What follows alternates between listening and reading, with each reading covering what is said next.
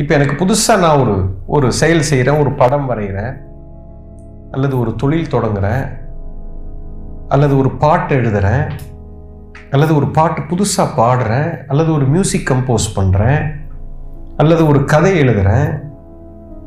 இது எல்லாமே கிரியேட்டிவிட்டின்னு சொல்கிறோம் எஸ் சொல்லணும் புதுசாக உருவாக்குறது. இப்போ மியூசிக் டைரக்டர் ஒருத்தர் இருக்காருன்னா புதுசாக மியூசிக் போடுறாரு.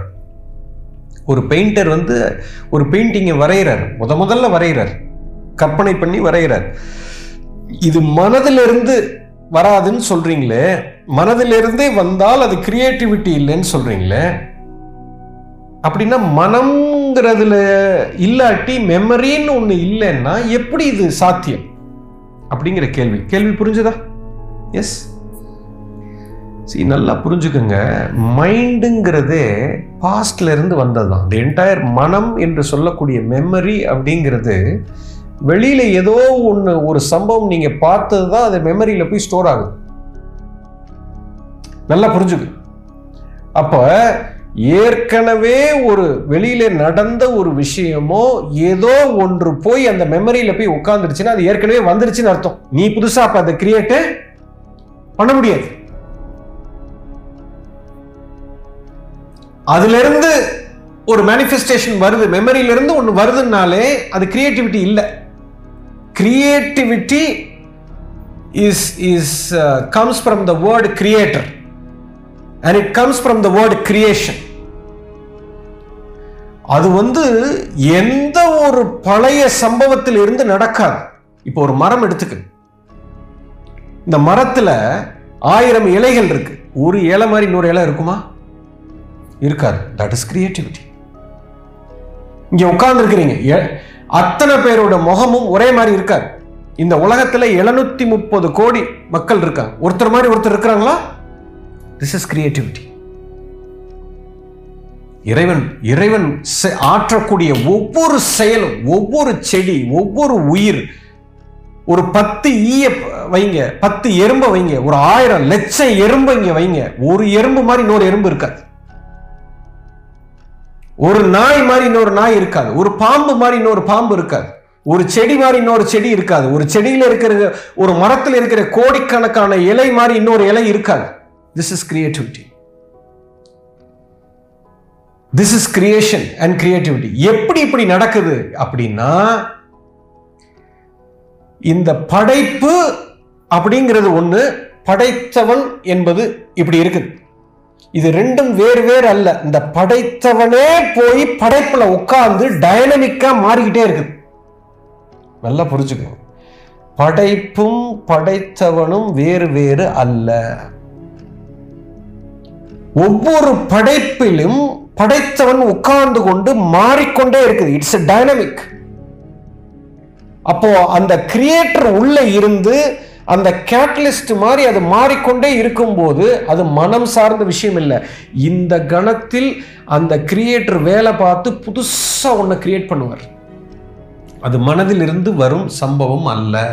It doesn't come from the mind it is comes from the cosmos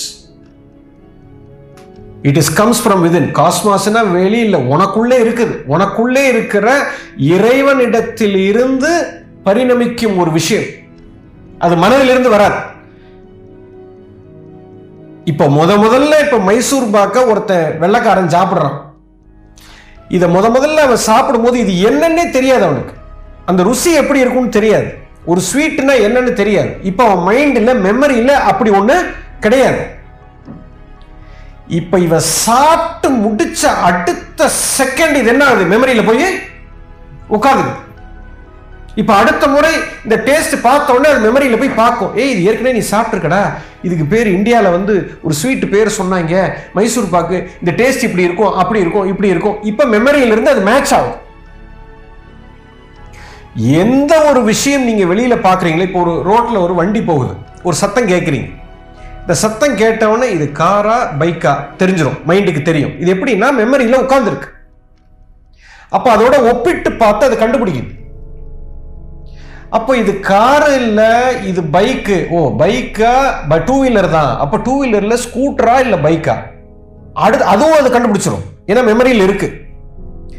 அதுக்கப்புறம் பைக்குனா அது என்ன பைக்கு இது வந்து பஜாஜா இல்லைன்னா இது கவாசாக்கியா இல்லை ராயல் என்ஃபீல்டு புல்லட்டா?